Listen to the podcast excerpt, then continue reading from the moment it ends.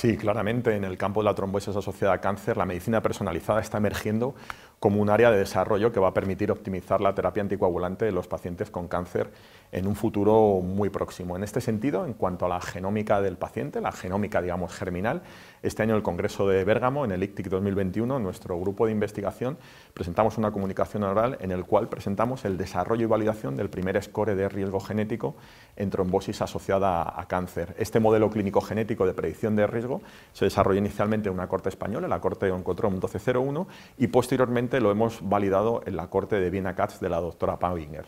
Este estudio eh, conseguimos demostrar que un análisis extendido de las variables genéticas del individuo es una de las tres variables más importantes a la hora de predecir el riesgo junto con el tipo de tumor y junto con el estadio, es decir, realmente merece la pena analizar la genética del individuo si queremos estimar el riesgo de trombosis asociada a cáncer que tienen estos pacientes. Y claramente el segundo, el segundo mensaje que, pudimos conseguir con este estudio es que los modelos más eficientes en, cuanto a la predicción del riesgo son aquellos que, que incluyen variables clínicas y variables genéticas del paciente, del individuo. Claramente, la medicina personalizada está emergiendo en el campo de la trombosis asociada a cáncer.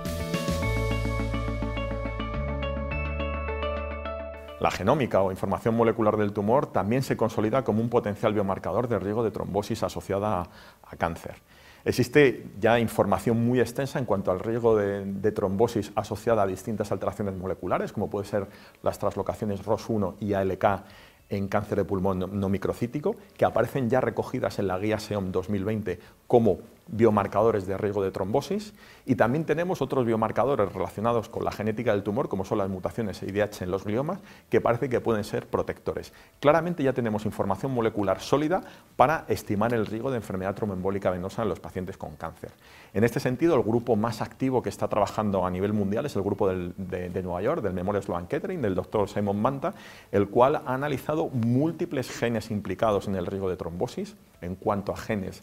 eh, oncogénicos, es decir, genes del tumor, y han demostrado que el STK11 o las ciclinas pudieran ser genes que pudieran tener una relevancia sólida e importante en la estimación del riesgo de trombosis. Claramente es una vía de trabajo muy importante que tendremos que añadir a las variables clínicas, que tendremos que añadir a las variables genéticas del individuo y realmente poder construir modelos predictivos de riesgo mucho más sólidos y realmente profundizar en lo que consideramos medicina personalizada con la genética del individuo, la genética del tumor y las características clínicas.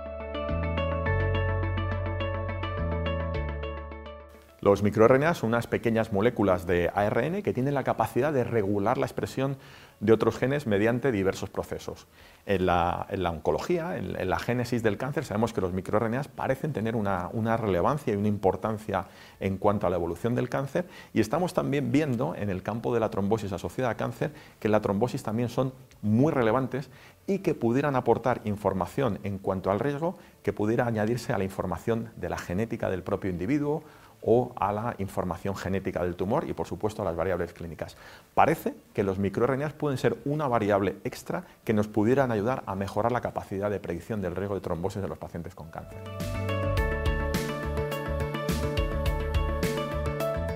La aplicabilidad de todos estos biomarcadores la veo factible, no es hacer nada diferente a lo que hacemos en nuestra práctica clínica rutinaria día a día. Por ejemplo, en cáncer colorectal solicitamos eh, genes eh, o mutaciones en genes para seleccionar el tratamiento, como las mutaciones en CARRAS o BRAF. O también utilizamos la farmacogenética, utilizamos genes para decidir la dosis de un medicamento, como puede ser el DPID o el UGT1A1 para seleccionar la dosis de floracilo o de capecitabina o irinotecan. Claramente en nuestra práctica clínica día a día y creo que se puede implementar la determinación determinaciones o las diferentes determinaciones genéticas o de biomarcadores o moleculares a la hora de establecer el riesgo de trombosis o establecer el riesgo de, sangrado o de recurrencia. Creo que estas alteraciones genéticas nos pueden ayudar y claramente lo veo factible en nuestra práctica clínica el poder implementarlas y el poder desarrollarlas y solicitarlas en el día a día.